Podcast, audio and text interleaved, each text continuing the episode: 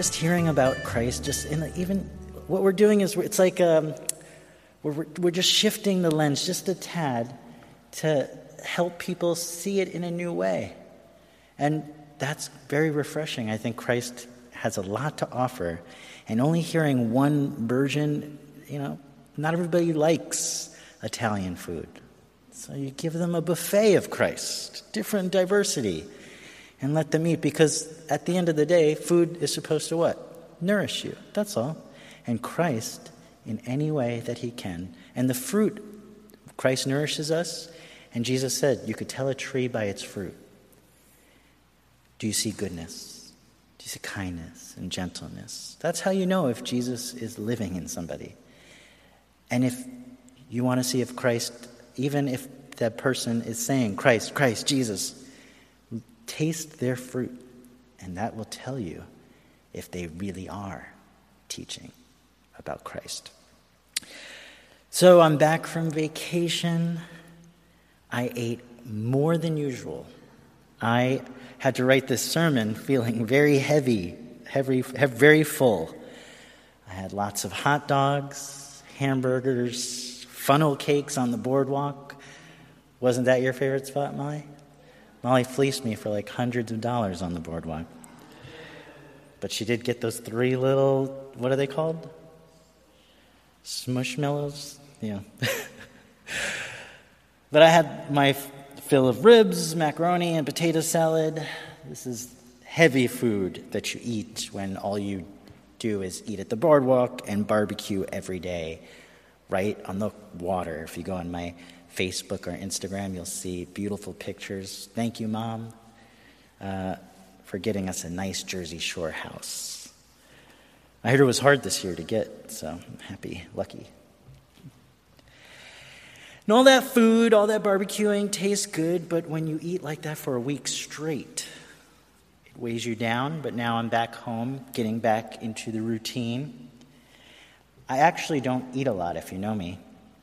Um, I usually skip breakfast, have a light lunch, uh, and then I go all out at dinner, though. I eat so much at dinner. And that's how I maintain what we call today the dad bod, right? And that's my goal. I'm not trying to be a model here. I just want to be able to run and play with my kids, play sports, coach teams, and that's my bar for physical health. Today, we won't be talking about earthly food. We're going to talk about spiritual food because we're in church, as it concerns the spiritual body we all have within us.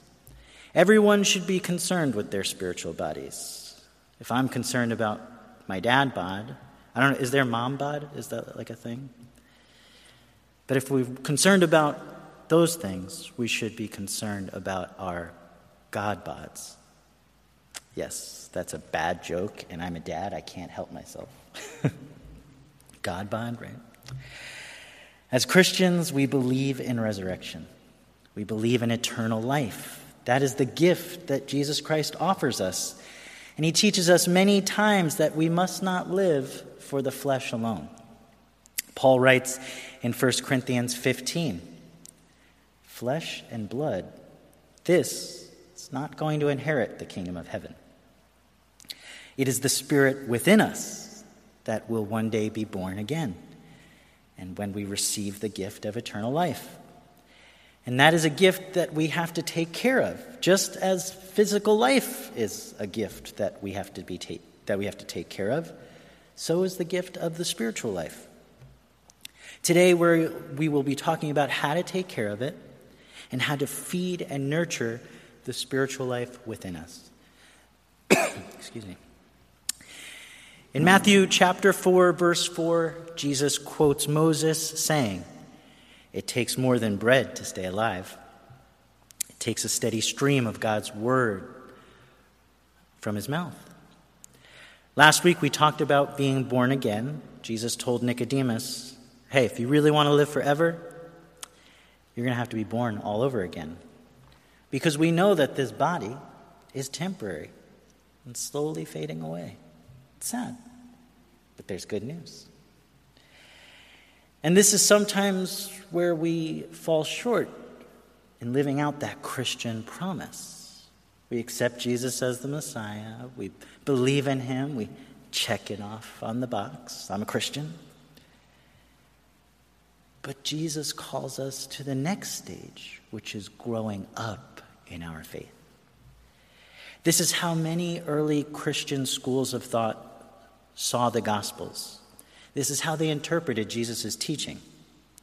They heard a story about a Christ who came into a world that was spiritually stuck, spiritually unwell.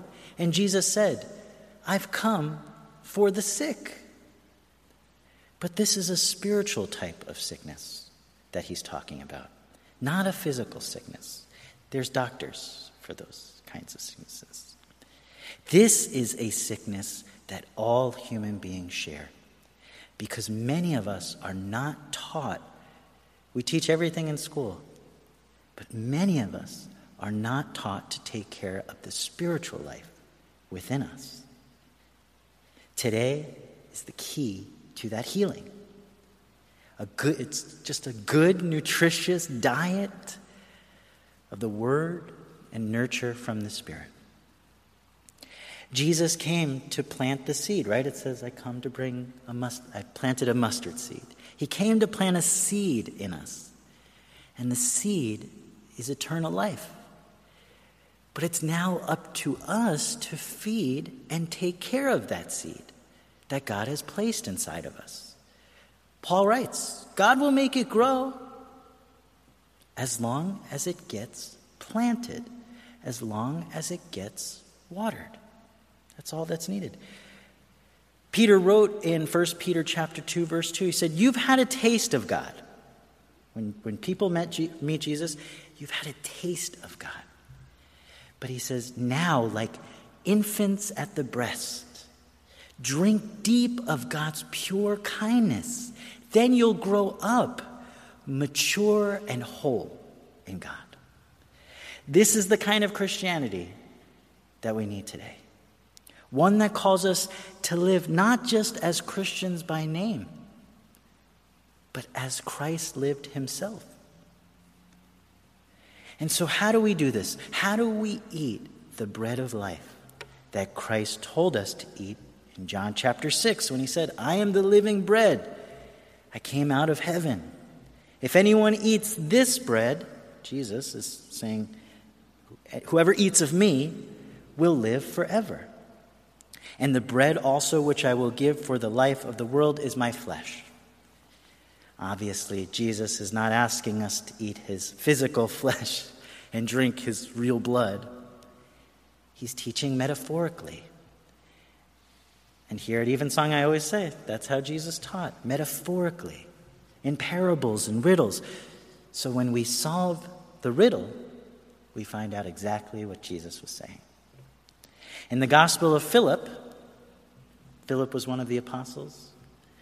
It's a text that will help us understand what this passage means. What's cool about coming to this service is you probably have never heard this passage before, but it's written at least in the third century. That's the earliest version we have. It says this What is the flesh? His flesh is the word, the Logos. His blood is the breath. And in Greek it says pneuma.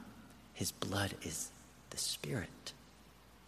Whoever welcomes the word and the breath has truly received a food, a drink, and a garment.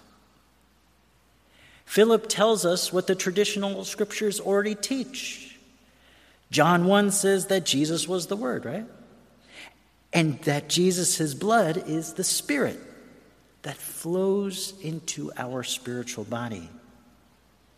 This is the body that is in us, the seed. Right? When we read about Jesus watering a seed, which he talks about many times, do you go get a pot and pour it over your head? He's clearly saying something metaphoric. Have you ever thought, where is this seed he's talking about? This body, Jesus is saying, has a seed in it that you don't even know about until you start watering it. And once you do, it starts being formed, it starts growing. As we await the day when our physical bodies, there's a clock on this body, it's ticking. And God, see, we don't see the full picture. God planted a seed inside this temporary body of ours. And Jesus came to teach us how to grow it. Jesus represents the Word, His blood represents the Spirit. When we eat of Jesus' Word, when we drink of His Spirit, that's I'm reflecting on the passage I just read, we are then feeding and nourishing that spiritual inner child within us. So now let's listen to the passages we typically read in Scripture. I just read them before. You've had a taste of God. Now, like infants at the breast, drink deep of God's pure kindness. You know, once a baby's born, do we say, oh, it's born, look, it's alive? What does it have to do next? Eat. Can you force it to eat? No. All you can do is provide the food. You hope it eats. Because if it eats, what happens? It will live and grow. See, life is just a mystery revealing to us what's going to really happen. That's the beauty of life. Otherwise, it's fading away. So even life itself says, What are you really saying? What's life really saying? And Jesus comes to give us hope. And Peter writes, If you drink of the, the, the spiritual food, you'll grow up mature and whole in God. So you're born again, and then what, what do you have to do next? Last week we talked about being born again. Then you have to eat so that you grow and mature. And now we get all the references to Jesus saying, I'm the bread, I'm the drink. You have to eat of me. He's clearly not. Remember, Nicodemus kept saying, How am I? So, how do we get born again? And then they said, the, the Pharisee said, You want us to eat your body? He said, Oh my gosh, what am I doing? He said, You're the teachers? I mean, we're in trouble if you guys are the teachers. And that's the sickness that Jesus came to fix about the world. Religion itself is not the answer, it just leads us to answers. It's the place you should come and ask questions. What, am I doing on this, on this world? What, how should I live? But eventually, you need to grow up and be mature yourself, right? If you go to school for how many? Once you're in past 12th grade, it's time to move on. right? That's what life, this life is. So, this is the nature of these extra biblical books that we're looking at. Like the Gospel of Philip, there were lots of different types of Christians, and they all weren't, most of them were not from Israel. So, they were wrestling to understand this Jewish Jesus. What is he talking about? They wanted to understand him, but they didn't have Jesus around anymore. In fact, there were more and more people claiming that they knew. And so, very wise people, not everybody back then could read and write, were the people who, this is a Valentinian text. Valentinus went to the school of Alexandria. Do you know that's the Harvard, Princeton, and Oxford of his day? If you want to know history, good history, make sure your teacher went to school. Otherwise, you know your, your family sometimes likes to give different histories. You got to know the academic history so that you can put it all together and then discern for yourself. But oftentimes, who writes history? The winners. Today, we discovered the books of the losers. And just because they lost doesn't mean that what they found wasn't true. So Jesus hid the truth in parables and riddles. Why? So they would last forever. A riddle lasts for a very, very long time. We're still talking about them today. And most of the Gospels are what? Parables. Every time we eat physical food, right? So Jesus is saying, eat this food. Eat my truth. Right? Eat the pages, eat the words. Eat my truth, he says. Think about it. Every time we eat physical food, what does it do to us? It nourishes and sustains us. If you don't eat, you'll have problems. If you don't drink, you'll have problems. When you eat, the food does what? It goes into your body, it breaks down, and is converted into what? You. Do you see any hot dogs on me? I ate like 20 last week. Where did they go? They're right here. we were eating ribs, and I said, How did I eat more ribs than the ribs in my body? How does it fit? See, I ate all those summer foods, but now they're part of me. In fact, you see it all. They've just been converted into my physical body. I'm just an accumulation of all the food I eat, all the things I drink. But here's the mystery behind that.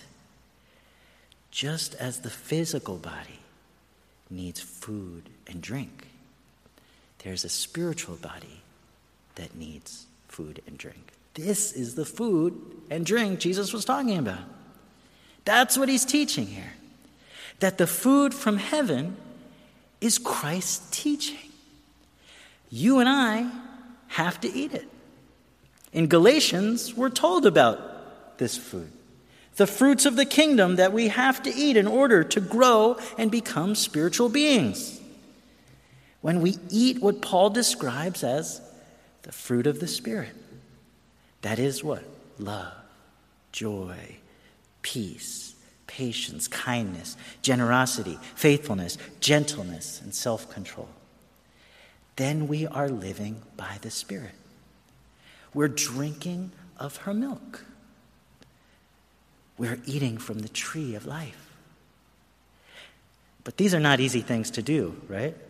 Does everybody eat healthy? I think we have, everybody, we, we all have a little bit of an eating issue in our country. It's hard for me too. I could go to Whole Foods, it's right across the street. I could eat healthy every meal if I wanted to. But what happens is, a friend of mine, Mariana, she, she knows my, I eat McChickens, right? They're a dollar. How do you beat that? 400 calories. And she brought me some healthy food one day. That's my light lunch, is a McChicken. but often I just opt for the most easy thing. I go get a McChicken. I do have a cup of fries, and I always have a Coke. But if you, whether you eat healthy or not in this life, and we should, you don't take this body with you when you move on. So it's even more important to eat healthy spiritually. That's the life that you can have forever. But again, it's not easy to always eat good foods. You and I must eat the truth of Christ. It doesn't come from a book. These are just the recipes. Everybody can eat of Christ. I know good people, holy people, holier than many Christians I know, that I would never dare question because I judge a tree by its fruit. Everybody can eat of Christ's goodness and grow healthy spiritually. But if you lose your way, that's what churches are for. That's what these books are for. Oh, that's how I, I do it. So, the last sentence I chose in the Gospel of Philip to help illuminate how we live healthy lives and what this looks like is this. It says this, and I read it before Whoever welcomes the word and the breath has truly received a food, a drink, and a garment. So there's food, drink, and what?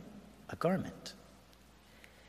You see, when we choose to nourish our inner beings with the fruit of the Spirit, with the Word of Christ, our spiritual bodies, just like our physical bodies, take in what we eat, it breaks it down, converts it to create a new body that we will inherit.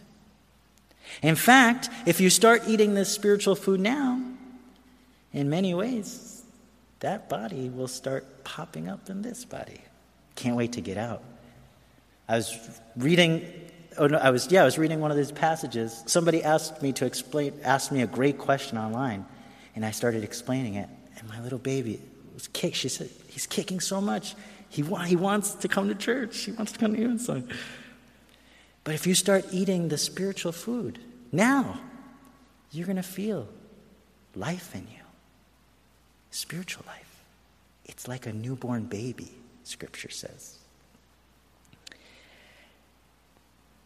Christ and the Spirit are teaching us that the new creation, that will, when you eat the food of Christ, that it will create a new baby. But it will not be made up of matter, of this. This perishes. It will be made up of this love, joy, peace, forbearance, kindness, goodness, faithfulness, gentleness, and self control. Eugene Peterson translates this in the message version of his Bible into what it actually looks like. Tell me if you don't want to go to a kingdom filled with people just like this. His translation of Galatians 5 22 through 23 is You will become a creature who has affection for others. That is love. That's his translation for love. You'll have an exuberance about life. That is joy. You'll have serenity. That is peace. When we eat Christ's words, just like physical foods start to shape this body, those spiritual foods will start to shape a new body in you. And I'm describing it for you. A mystery that you, I, you and I cannot wait. We cannot even fathom what Christ is preparing for us. We only get glimpses through these parables and riddles. Uh, continuing in that same passage, when we eat Christ's words and fill up on the fruit of the Spirit, we'll develop a willingness to stick with things. That's called forbearance. That's one of the fruits of the Spirit. A sense of compassion in the heart. This is kindness. And a conviction that a basic holiness, this is what I was saying before, a conviction that a basic holiness permeates all things and all people. This is called goodness. We find ourselves involved in loyal commitments. This is faithfulness. Not needing to force our way in life. This is gentleness. And we're able to marshal and direct our energies wisely. This is self control. When we trust in the teachings of Jesus Christ, when we are guided by the Holy Spirit, that union of Christ and the Spirit gives birth to the spiritual seed within each of us. And it's promised to grow, it's been designed to grow. But Christ taught in many parables that God throws seeds liberally. in the parable of the sower, if you read it in the real Hebrew, that nuance, the people would have been disturbed at how they were hearing it. As if, what, who is this planter? He's throwing seed everywhere. That's why it landed in, in places it didn't grow. That's how liberal God is with the truth. He just throws it everywhere. The key is not where there's truth all in lots of things. The key is if we how we water it, how we plant it. Does it take root? Is it going to continue? Is it going to mature? In order for it to take root within us, we must do our part to feed it daily. We must nourish it in truth. We must water it with the Spirit, and little by little, a shoot will sprout up within you. And over time, you will be turned, transformed, transfigured into a spiritual being. And when you shed this body of flesh, like a seed breaks its shell and leaves that shell behind, you will be born all over again. And the garment you will inherit will not be made of flesh, it will be made up of those things above love, joy, peace, forbearance, kindness, goodness, faithfulness, gentleness, and self control. God will take your soul, everything you are, and wrap it up in a body that will never again taste death. A body that you yourself grew inside of your own body. Here's what the Apostle Peter wrote By his great mercy, he has given us new birth into a living hope through the resurrection of Jesus Christ from the dead and into an inheritance that is imperishable, undefiled, and unfading, kept in heaven for you. This is the good news of Jesus Christ that if there is a Whole Foods across the street, Christ has prepared for us a Holy Foods. I'm filled with dad jokes. There's a Holy Foods here on earth through the church and in these sacred teachings. May we shop there this week at Holy Foods. Listen to this message if you forget. It's easy to forget. I listen to my messages more than anybody else because I want to lead by example and live this out. May we who call ourselves Christians lead by example and start eating the bread of Christ and drinking in what the Spirit flows down from heaven and into us. Amen.